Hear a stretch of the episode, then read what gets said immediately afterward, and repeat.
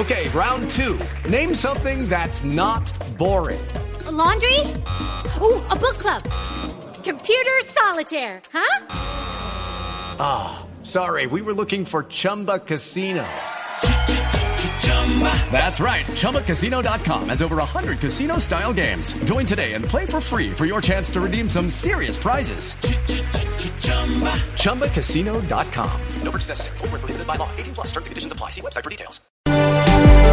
7 en punto. Carlos Velandia es el gestor de paz en el proceso con el ELN.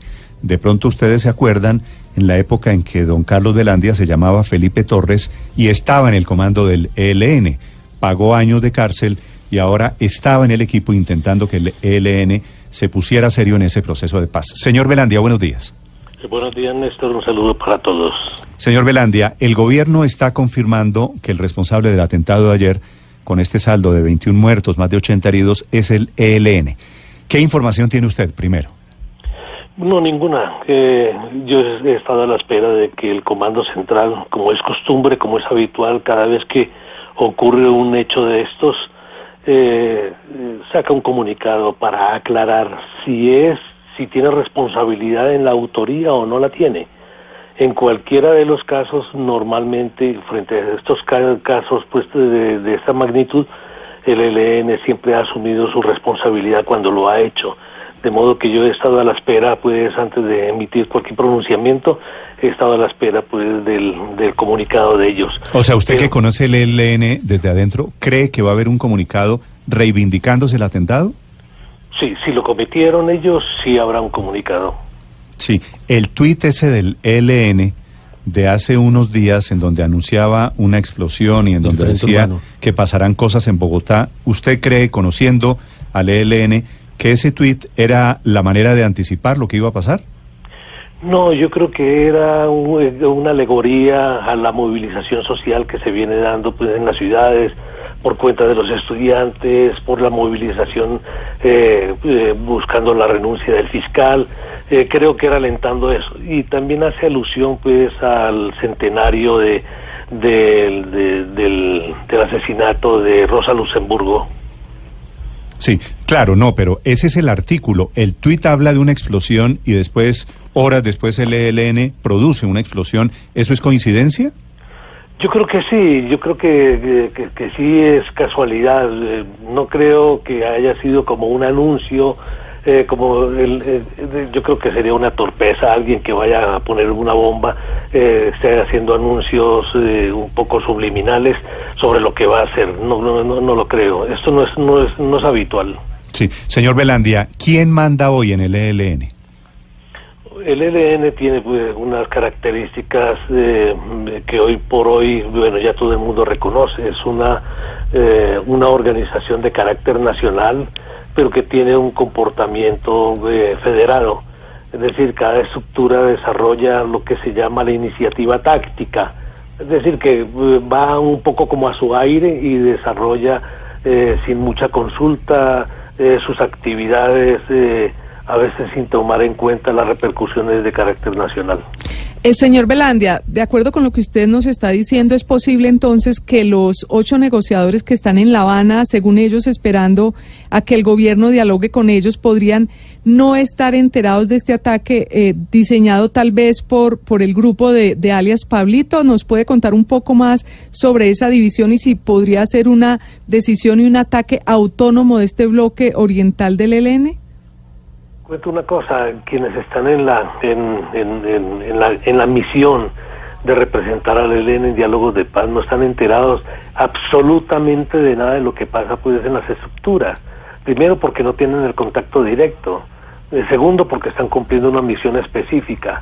De modo pues que ellos son tan están tan sorprendidos y tienen tanta información como la que podemos tener nosotros. Eh, ellos tendrán que buscar, eh, me imagino que Pablo Beltrán tendrá que, por sus medios de comunicación, hablar con, con, eh, quien está al mando en Colombia, eh, con Antonio García, qué sé yo, con otros de sus compañeros del Comando Central para preguntarle, oiga, ¿qué está pasando? Cuénteme. ¿Sí? ¿Quién fue? ¿Fuimos nosotros? ¿No lo fuimos? Eh, es decir, este es el tipo como de cosas, ¿sí? cada cual cumple una misión en un momento dado. Ellos no tienen información eh, y muy seguramente pues... eh, Pero, pero señor ahora. en La Habana, Cuba, está Gavino, ¿cierto? Así es, Y en La Habana, Cuba, está Pablo Beltrán. así es. ¿Usted lo que me dice es que ni Gavino ni Pablo Beltrán mandan hoy en el ELN? No, sí, sí tienen mando, pero no ordenan este tipo de acciones eh, puntuales. Esto va en más iniciativa de, de las estructuras. Pero si ellos tuviesen mando, la orden no debería ser hacer algo compatible, coherente con la intención supuestamente de hablar de paz. Desde luego que sí, pero que cada que eh, hay que hay que mirar que al interior del ELN también hay tensiones y hay una hay una práctica eh, eh, de tiempo atrás eh, esto que se denomina la discusión en caliente. La discusión en caliente es en medio de hechos, una estructura que tiene una, una un punto de vista muy específico lo hace sentir también a través de hechos. Bueno, en Cuba no están enterados, pero los cabecillas que están en Venezuela sí le pregunto por Antonio García, por el mismo Pablito, que sería justamente el jefe de la estructura que habría cometido este atentado. ¿Ellos están en Venezuela y desde allá se dan las órdenes? Bueno, no sabría decirlo. Obviamente, pues si son los mandos, ellos da- eh, muy seguramente darán órdenes, pero no sé si ellos estén en Venezuela o no estén. Sí. Es decir, mi respuesta no puede ser un consentimiento a, a la afirmación que hace usted de que estén en Venezuela, porque no lo sé. Pero obviamente ellos estando más al frente de las estructuras eh, tienen mucho más mando y control que el que tiene Pablo y, y Gabino en La Habana. Sí, señor Velandia, eh, cuando usted habla de tensiones entre los jefes del ELN, ¿eso qué es en la práctica? No es propio de la dinámica política. El ELN es una organización política en armas, no es una organización en armas que hace política, sino es al contrario. Es decir, hay mucho debate, mucha discusión. Tomar allí una decisión cuesta muy, cuesta trabajo porque hay que hacer muchas consultas. De modo pues que, que, que, que esto de debatir, eh, eh, esto es, una, es un hábito, una costumbre de vieja data y sobre todo en una organización que tiene armas, pues también hacen sentir sus puntos de vista con las armas. Yo creo que una manera de hacer sentir un punto desde el punto de vista en relación con los diálogos es si fue el ELN, si fue el ELN y se comprueba, eh, eh, como, como, como se está afirmando que fue el ELN el autor del atentado a la, en la escuela en- de, de- de- de cadetes de la Policía Nacional, ¿sí? bueno, es una manera de sentar un punto de vista. ¿no? Señor Velandia, me da la impresión de que a usted no lo sorprende que nosotros desde Blue Radio estamos confirmando esta mañana que fue el ELN, es decir, usted lo tiene como en la lista o lo tenía en la lista de posibilidades. Así es, eh, porque yo creo que aquí hay solamente dos, dos eh, eh, pudiéramos decir, bueno, tres eh, sectores que se tendrían la capacidad de plantarle cara al Estado eh, en forma, pudiéramos decir, retadora, si se quiere. Eh, uno es el ELN, que está en una confrontación histórica, en una guerra contra el Estado. Eh, dos, eh, las, las disidencias de FARC que se han apartado del proceso de paz y le plantan cara también al ELN. Tres, el narcoterrorismo agrupado puede ser lo que se denomina el clan del Golfo.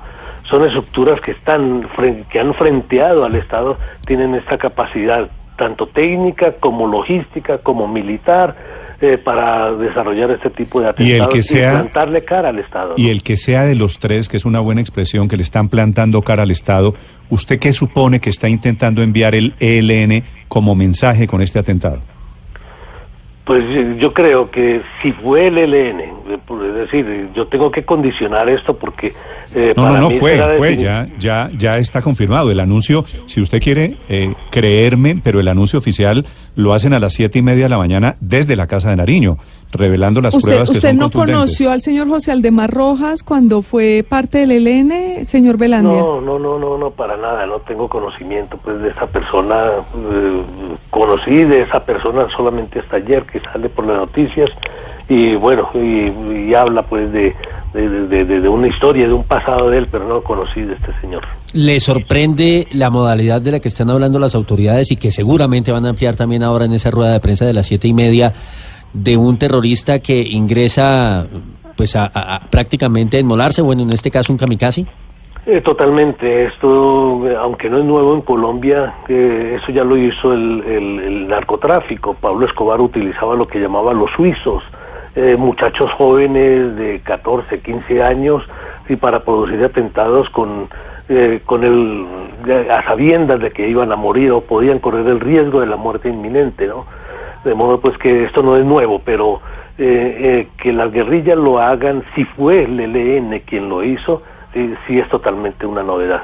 Sí. Señor Belandia, con lo que está pasando con la responsabilidad del ELN, con el tono del gobierno, con la locución de anoche del presidente Duque, obviamente lo que va a pasar en las próximas horas es que ese proceso de paz se acaba. Eso no tiene, no tenía futuro y ahora mucho menos. ¿Qué supone usted que viene entonces en la relación con el ELN?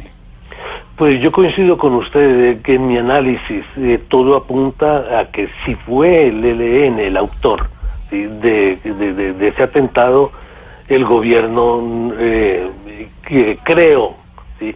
Creo que tomará la decisión de suspender todo tipo de contacto y todo tipo de diálogo con el ELN.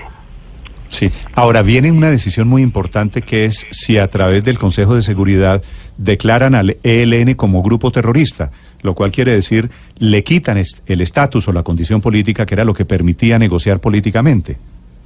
Bueno, esto ocurrirá también dentro de un mes, no me cabe la menor duda. Señor Velandia, usted que conoce al ELN, ¿cree que en algún momento este accionar tuvo que ver con un intento de hacer presión al gobierno para que se siente a negociar con ellos? No, no, no creo, no creo porque en primer lugar el, eh, un hecho puntual, eh, aunque eh, por doloroso que sea, no es, eh, no es, eh, pudiéramos decir, condición suficiente eh, o motivación suficiente para forzar a que el jefe, un jefe de un estado como el, como, como el presidente Duque tome la decisión de ir a la mesa. Eh, yo creo que eh, si esa si fue el ELN y esa fue la pretensión está totalmente equivocado a mi juicio O al revés, el ELN lo que quería era de una vez acabar con ese proceso. también podría caber esa posibilidad si fue el ELN y la estructura que lo hizo eh, quería eh, eh, quería eh, en cierta forma eh, es decir propiciar y crear las condiciones para una ruptura Sí, porque es que, mire, lo estaban planeando hacía mucho tiempo, hacía meses, pero llama la atención sí que justamente se produce 24 horas después de que el gobierno le da el ultimátum de un mes al ELN para ponerse serio en el proceso. Sí, pero eso no, eh, yo creo que es más casualidad, más coincidencia, es una se da- es un fenómeno de concurrencia de, de, de hechos en un momento dado. Pero sí, obviamente esto no fue improvisado, esto tiene una planeación Claro, claro de tiempo tiene. atrás. Claro que tiene una planeación, no solo por lo que significan los explosivos, sino por el tema de, del hombre que se inmola, de ese kamikaze, que al final es, es la primera, es víctima y victimario al tiempo. Siete, trece minutos. Señor Belandia, gracias. Bueno, que esté muy bien, eh, Néstor. Eh, quiero expresar mi solidaridad total con las víctimas. Eh, mi deploro y condeno el hecho, el acto terrorista que, que haya lo cometido, quien lo haya cometido, sí, que, eh, esto no lo merecemos los colombianos. Y llamo a la unidad de la sociedad colombiana eh, para afrontar todas las violencias. Gracias. Carlos Belandia fue comandante del ELN, se llamaba Felipe Torres, ahora es gestor de paz con ese grupo. Esta mañana en Blue Radio, 713. Blue